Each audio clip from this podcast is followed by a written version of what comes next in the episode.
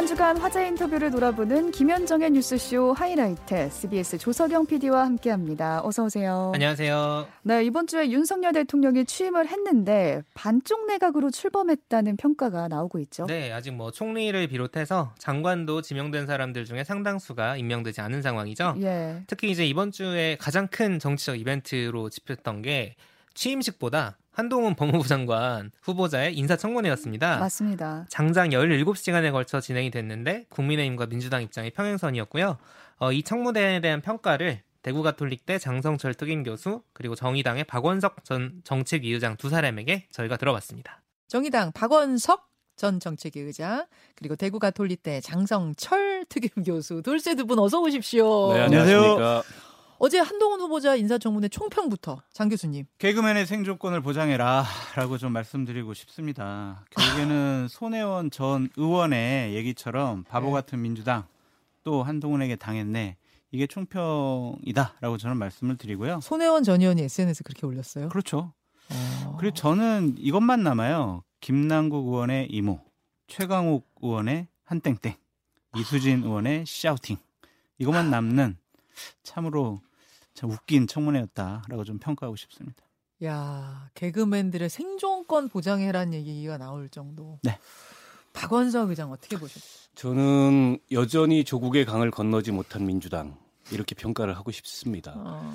그러니까 좀 전에 우리 장 교수도 얘기했듯이 어제 이제 민주당 의원들이 기대했던 거에 비해서 어, 실수도 많았고 팩트 체크가 안 된 것도 많았고 결과적으로 민주당 지지자들마저도 어제 청문회를 보면서 좀 탄식을 하는 음. 이제 그런 청문회가 됐는데 그 원인이 어디 있는지를 제가 곰곰이 생각해 보니까 예, 예.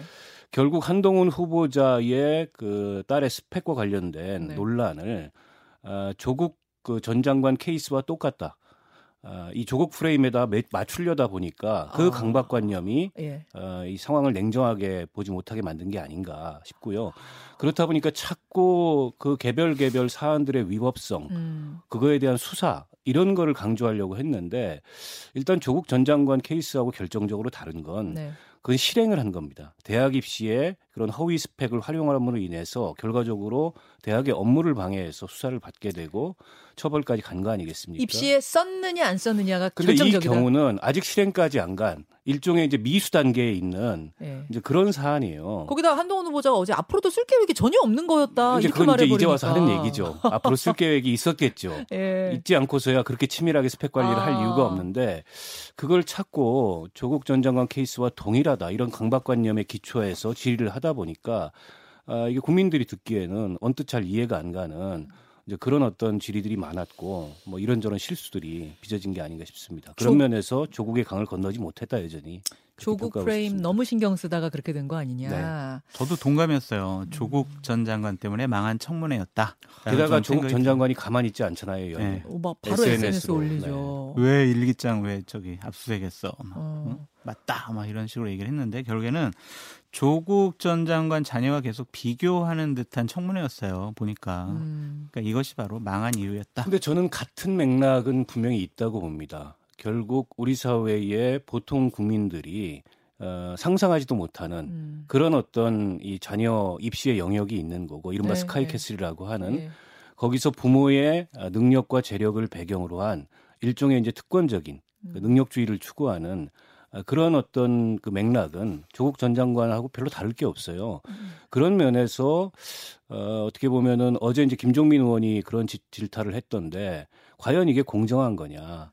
이걸 공정하다고 얘기하는 것 자체가 착각이다. 그게 능력주의, 그, 에, 이른바 이제 능력주의에 굉장히 일그러진 모습이다. 음. 오히려 그런 어떤 그 윤리적인 맥락에서의 문제적이나 그런 사람이 어, 지금 국무위원 후보자로서 국민의 눈높이에서 정책을 추구할 수 있겠는가 어. 이렇게 좀 문제 지적을 했어야 맞는 건데 그보다는 지나치게 이게 불법성, 위법성. 음, 어, 근데 그거는 한동훈 후보자가 너무도 잘 피해갈 수 있는 음. 그렇죠. 그래서 임명이 되겠느냐 안 되겠느냐 요건데 청문 보고서는 채택은 안 되겠지만 임명은 하겠죠. 임명은 할 예, 것이다. 왜냐하면 음. 대통령 당선인의 신임의 의지가 상당히 강한 것이고 음. 또한 결정적으로 저 사람은 법무부 장관 하기에는 자질, 능력, 도덕성, 윤리성 모든 게 다 부족해.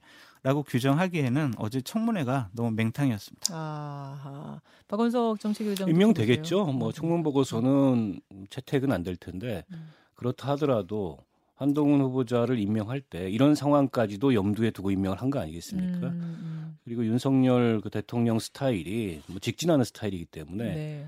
어, 이 정도가 이 정도 논란 가지고서 임명을 철회하거나 혹은 자진 사퇴하거나 그런 일은 일어나지 않을 겁니다. 그렇게 됐을 때 네, 5월 10일 화요일에 있었던 정의당 박원석 전 정책위의장, 대구 가톨릭대 장성철 특임 교수의 토론이었습니다.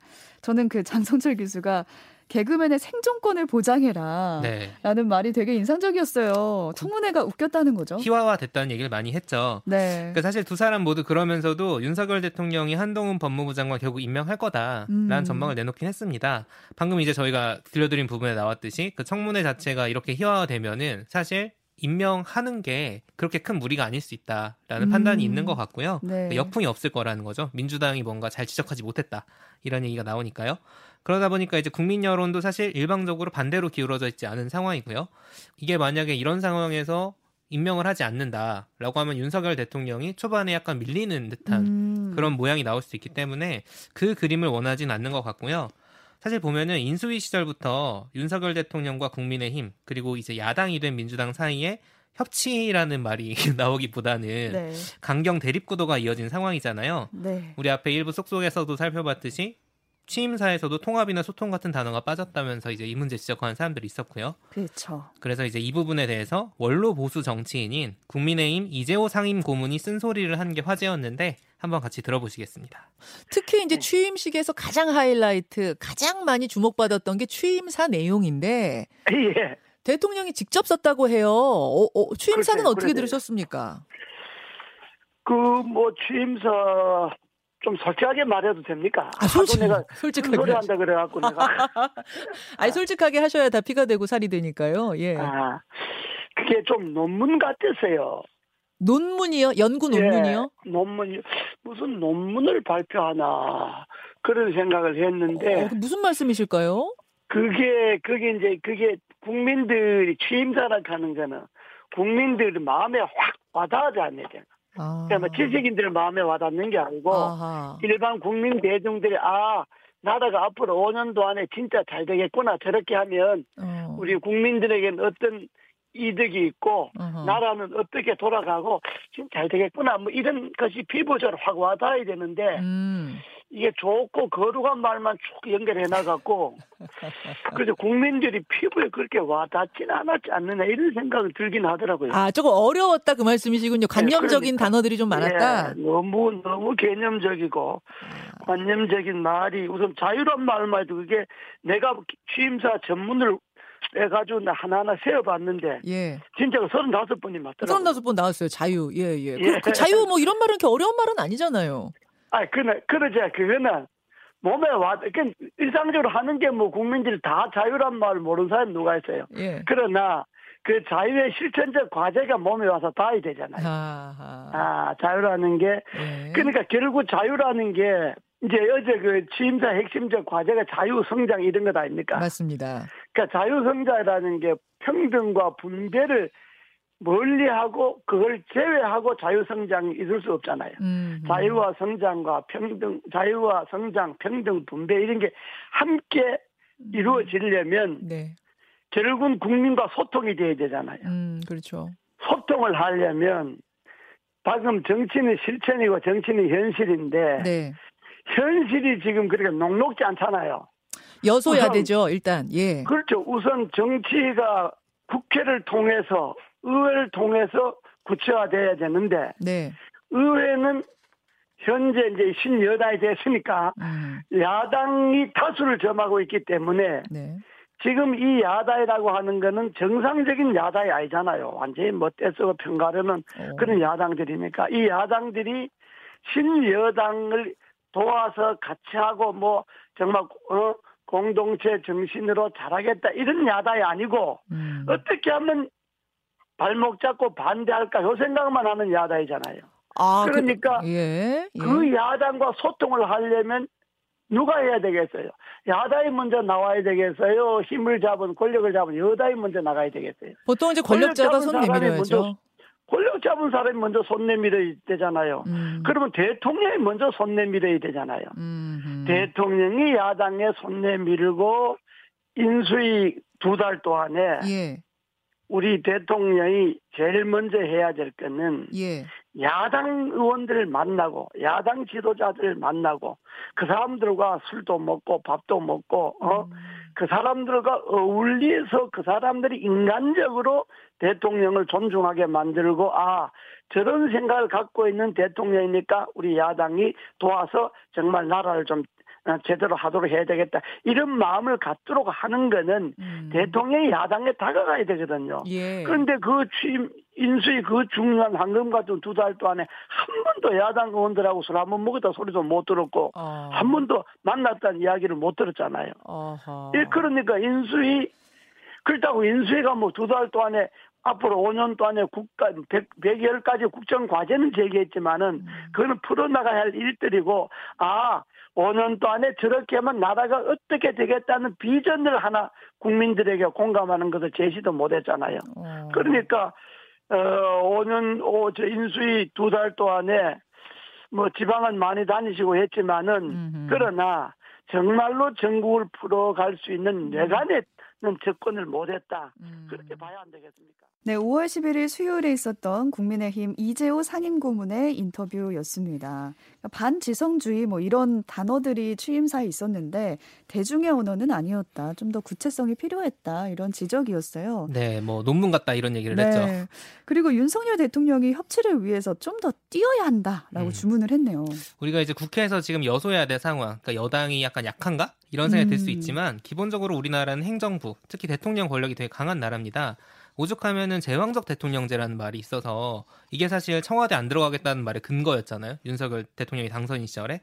그러니까 윤석열 대통령이 야당인 민주당 의원들도 좀 많이 만나고 협치를 위해서 강자가 먼저 손을 내밀어라. 음. 이제 이런 주문을 이재호 상임고문이 한 거고요. 사실 근데 지금 분위기가 지방선거 앞두고 지역별로 막 후보들이 나와서 서로 막 상대방이 못한다 잘한다 이런 얘기를 이어가고 있다 보니까 중앙 정치한 사람들끼리 만나서 막 웃으면서 음. 하하호 할 수 없는 그런 상황도 있는 것 같습니다. 그러네요. 아무튼 지금 민주당이 반대하는 상황에서 한동훈 법무부 장관 후보자 임명을 강행하면 민주당은 과연 이제 한덕수 총리 후보자를 인준을 할 것인가 말 것인가 그 고민에 빠질 텐데 어떤 쪽이 더 지방선거에 유리한가 불리한가 계산이 되게 분주해 보이거든요. 네. 이런 상황에 대해서 이번에 민주당의 원로 정치인인 유인태 전 국회 사무총장의 이야기를 들어보겠습니다. 어, 이번 주는 새 정부 출범의 주인 만큼 새 정부에 거는 기대, 조언 이렇게 좀 시작했으면 좋겠어요. 예. 우선 당선 때부터 인수위 거쳐서 취임해서 지금 하루 일을 한 것까지 쭉 봤을 때의 점수를 좀 매겨 보신다면 뭐 그게 형편없죠 점수야. 그러니까 지지도로 저렇게 반영되는 거 아니겠어요? 난 주- 정말 이해가 안 가요 지금 이 윤석열 대통령의 당선 이후의 행보에 대해서. 잠깐만요. 지금 점수 매기시라고 그랬는데 그냥 형편 없다고 너무 단 너무 아니, 아니, 단호하게 아니 말씀하시니까 뭐 제가 좀 저만 그렇게 당황스럽. 느끼나요 대부분이 그 그러니까 지, 지지도가 아니 저 어. 당선됐을 때 보통 지지도가 7, 80%인데 예. 뭐 40대 프로대에다가 뭐 50%고 뭐 여기 오- 오간 건 얼마나 잘못했으면 저, 저 저러겠냐고요. 어. 아니 뭐 덕담을 해주고 싶어도 예, 예. 그동안 해온 게 예. 하도 형편 없으니까. 아 뭐 그렇게까지 보셨어요? 뭐 예. 한두 달 동안 한 것들 중에 어떤 부분이 그렇게 좀 아니 아쉬우셨어요? 처음에 관저 아, 저, 저 뒷무실 옮기는 거부터 음. 또 관저 뭐 하- 하는 하는 거고 예. 인사고 모든 게 상, 상상을 절할 정도로 못 하잖아요. 예. 좀 조언을 주신다면 원로로서 전 노태우 정부를 좀 그 공부를 좀 해보라고 하고 싶어요. 전임 정부 노태우 정부 노, 노태우 어떤? 면이 여소야대였잖아요. 그렇죠. 근데 그 저도 뭐 음. 박철언 씨가 쓴 회고록이나 이걸 보면 예. 밤낮 어떻게 하면 야당의 협조를 얻을까 해서 뭐 음. 비선으로도 사람을 넣어서 또 그쪽 정보도 얻고 다 타협 종당에는 삼당 합당이라는 걸로 음. 별로 우리 역사에 아름답지 못한 기록을 남기긴 했지만은 음. 그럼에도 불구하고 그 2년간 여소야대 전국에서 거의 중요한 정책들 거의 만장일치로 어. 처리가 됐, 되잖아요. 지금 조언도 역시 소통해라. 예. 야당과 소통해라. 예. 이런 말씀을 지금 주문하고 계시는 거네요. 근데 뭐 그동안 뭐참 어, 극적으로 국회의장이 중재한 그 검찰 개혁 법안 예. 뭐 그것도 오히려 뒤집고 음. 그것도 사실은 뭐 권성동 원내대표가 당선자한테도 복원했다는 거 아니에요? 그건 알아서 하라고 했다는 예, 예. 건데 그래 그래 놓고는 나중에 음. 그뭐 이 강경 세력이 그 지, 지지층 내에서 그 부- 분위기가 안 좋고 또 친정에서도 그 워낙 반발이 심하니까 검찰. 예. 예, 뒤집은 거 아니에요? 그, 그 그걸 그걸 그거와 저는 인사해서 이제 협치는 안 하겠다. 그러니까 협치 포기를 선언한 거라고 뭐 그렇게 그렇게까지. 예. 알겠습니다. 지금 그래서 주문하는 게 소통이고 협치고 다시 한번 강조를 하셨는데 자, 새 정부에 하는 조언은 그렇고 그러면 민주당 출신의 원로가 나오셨으니까 이제 야당이 된 민주당에도 조언을 좀 해보죠. 야당이 된 국회의원들의 자세도 많이 달라져야 되나요? 근데 사실은 그 그렇게 달라져서는 저는 안 된다고 보죠. 어 음. 이제 뭐 많이 달라지는 것보다. 음. 근데 문제는 그렇습니다. 이번에 민주당이 보이는 모습을 뭐 현장에 있지는 않으니까 좀 먼 발치해서 예. 이렇게 보는 걸로는 윤석열 당선자의 그 인기가 뭐 70% 80% 됐다고 했다면 예. 가령 송영길 전 대표가 대선에 책임진다고 한 사람이 저렇게 서울 그 출마를 결심했을까? 어. 그리고 이재명 전 후보가 지금 상임 고문인가 네. 근데 저- 저- 저렇게 나 그 누가? 봐 누가 봐도 좀 너무 서둘른다는 느낌 아니에요? 그 음. 이번에 좀 그래도 어느 정도는 이 성찰의 시간을 갖고 뭘 어. 행동을 하는 게 맞을 텐데 그러니까 저쪽 저쪽이 저 저렇게 못 하니까 당선자가 어. 아, 그래 지지율이 저러니까 이게 뭐 서로 못하기 경쟁하듯이 여, 아. 여기도 그런 게 아닌가 저는 그렇게 보여지대요. 예. 아, 못하기 경쟁을 하고 있는 게 아니냐. 그러니까 이쪽에서 지금 당선인으로선 아주 이례적인 40%대 지지율이 나오다 보니까 이쪽도 아주 이례적인 패배한 장수의 등판이 바로 이어지는 그- 이례적 이례가 이례를 부르는 전- 전 못하기 그- 경쟁. 예, 예. 그러니까 한쪽이 좀 잘해서 아, 지지도가 저렇게 높았다 그러면 그 민주당 쪽도 바짝 긴장을 할 거라고 이번 지방선거에 망하지 않기 위해서 당도 계속 막 변화를 예, 뭐 주문하고 하- 하고 음. 그 그랬을 거 아니겠어요? 근데 대개 국민들의 상식에 조금 그 기대에 반하는 그런 일들이 계속 벌어지잖아요. 음. 그건 저쪽이 못하니까 그 한- 한쪽이라도 잘해야 네. 한쪽도 따라서 서로 잘하기 경쟁이 벌어져야 되는데 네. 이건 서로 지금 못하기 경쟁이 벌어지고 있는 게 아니냐. 자, 지금 서로 못하기 경쟁이 벌어지고 있다고 평가를 하셨는데 그 와중에도 네, 5월 12일 목요일에 있었던 유인태 전 국회 사무총장의 인터뷰였습니다. 윤석열 정부와 민주당이 누가 누가 더 못하나 경쟁을 하는 중이다라고 혹평을 했어요. 네, 이재호 고문도 그렇고 유인태 전 총장도 그렇고 이분들이 이제 다시 정치할 사람들이 아니다 보니까 눈치도 안 보고 솔직하게 이런 네. 얘기를 하고 있습니다. 그러면서 지금 이제 검수완박 법안 전국부터 이어져 온 여야 갈등 상황이 있는데 이게 지선에 특별히 어느 쪽에 유리하거나 불리하지 않다고 전망한 게 저는 좀 특이했고요. 음. 보통은 민주당이 불리할 것이다라는 얘기 하시는 분이 많았거든요. 지금 민주당 이재명 상임고문이 보궐선거에 출마하고 또 송영길 전 대표가 서울시장 후보로 나왔잖아요. 네. 이 이유가 윤석열 대통령이 낮은 지지율에 있다. 어, 이 부분이 좀 들리더라고요. 지지율이 높았으면 이럴 일도 없었다. 그렇죠. 왜냐면은 보통 대선 후보급들은 뭔가 선거가 끝나고 나면은 패배한 경우에는 오랫동안 사실 조용한 시간을 보내기 네네. 마련인데 너무 전면에 나온 거죠.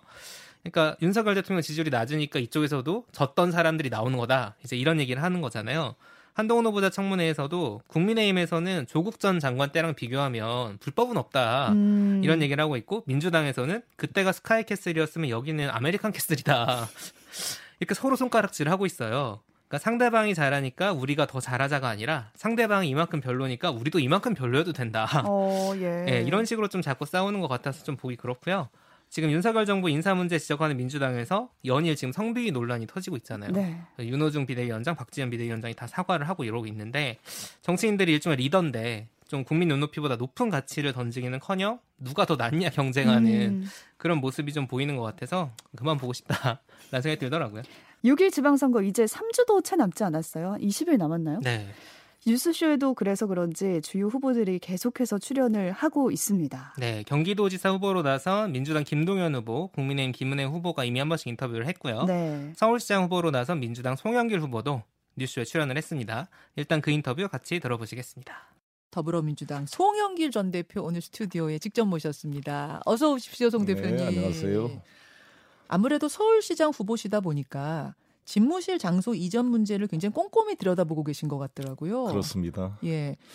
오늘부터 윤석열 대통령께서 아크로비스 서초동에서 음, 반포대교를 넘어서 용산까지 출퇴근하신다 그러는데 네. 교통 지옥이 예상됩니다. 걱정이 많이 됩니다.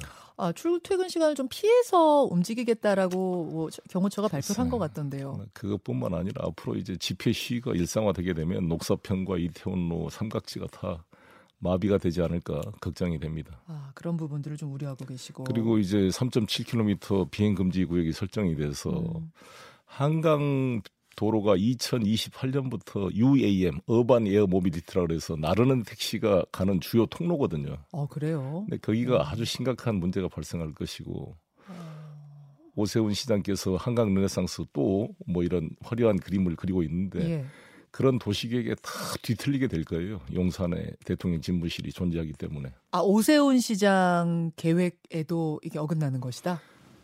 그렇죠. UAM의 아. 주요 통로가 거기서 아무래도 방해를 받기 때문에 어, 어, 그런 부분들도 이제 서울시장 후보시다 네. 보니까 다 보고 계시네요. 헬리콥터도 대통령 전용 헬기로 이제 차출되면 음. 육참 아니 합참 의장이나 국방부 장관 헬기를 노들섬으로 옮긴다는 거잖아요. 어, 그러니까 군사 기밀상 모든 보안이 노출되고 문제가 많을 거고.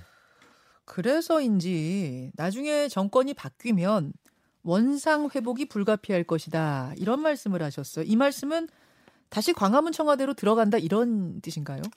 원론적 말씀을 드린 건데 아시다시피 윤석열 후보 어, 대통령께서 후보 시절에 네. 용산으로 가겠다고 공약을 말한 적이 한 번도 없잖아요. 음. 그냥 광화문 시대라고 추상적으로 이야기했는데 당선되시고 나서 갑자기 용산으로 이제 옮긴다 그런 거잖아요. 예, 예. 그럼 우리가 보험 상품을 계약할 때나 부동산 계약할 때 사전 고지되지 않는 계약이잖아요. 내용이.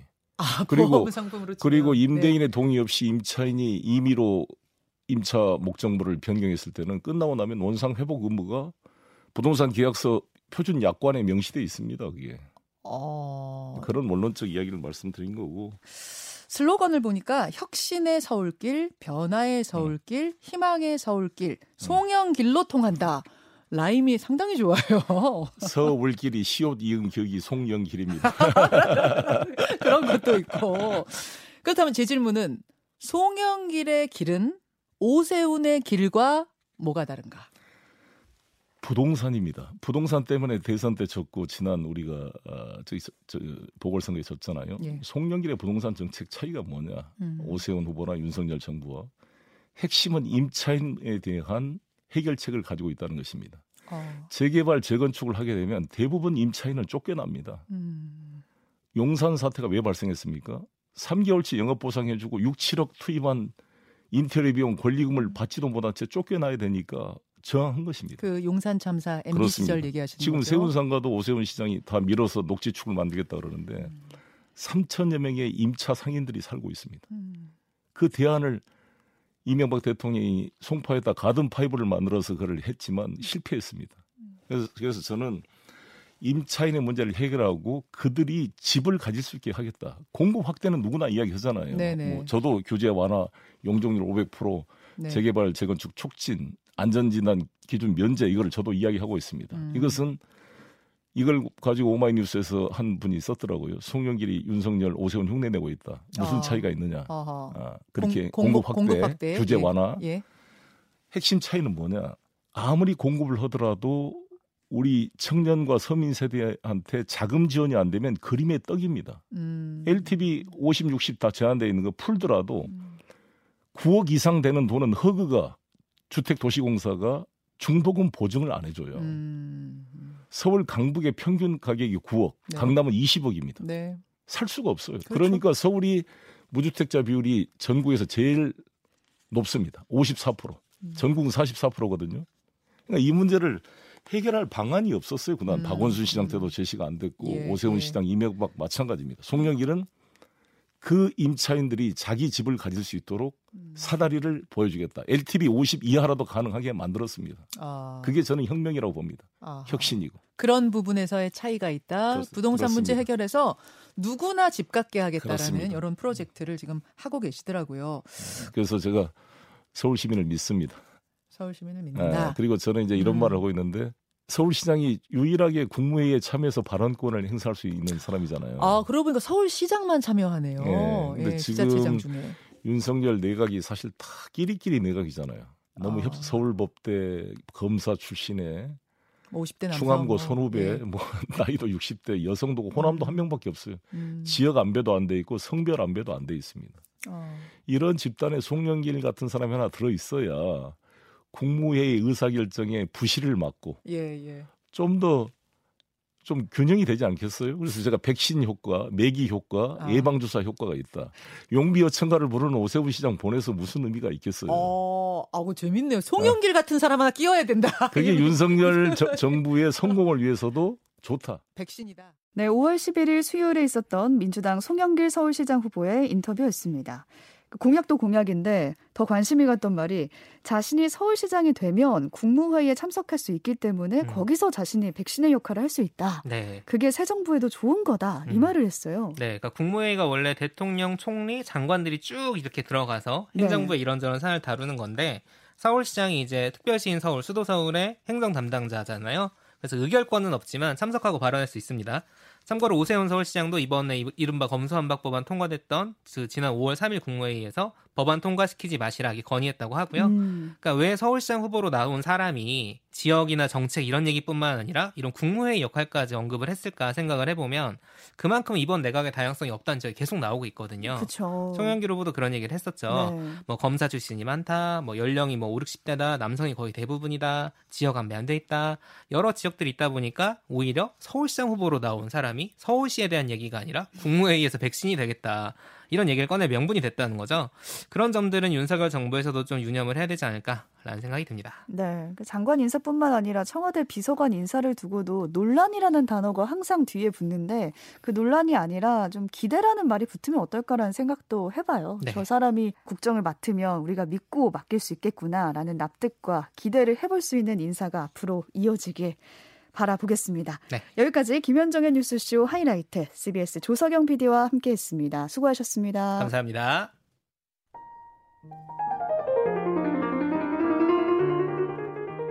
네, 5월 14일 주말 뉴스쇼. 오늘 준비한 얘기는 여기까지입니다. 어제 김현정의 뉴스쇼에는 피아노 연주자이자 지휘자로 활동하고 있는 김선욱 피아니스트가 출연했는데요. 자신은 타지에서 활동하고 있지만 한국을 바라보면 우리 국민들의 열정과 서로 위로하고 응원하는 모습이 정말 특별하게 느껴진다라는 얘기를 했죠. 그런 열정과 위로, 응원의 마음을 담아서 오늘 끝곡 준비했습니다. 김선욱 피아니스트가 직접 CBS 스튜디오에서 연주한 곡 보내드릴게요. 슈베르트 즉흥곡 도이치 번호 8992번 들으면서 인사드립니다. 주말 뉴스쇼 최선아였습니다.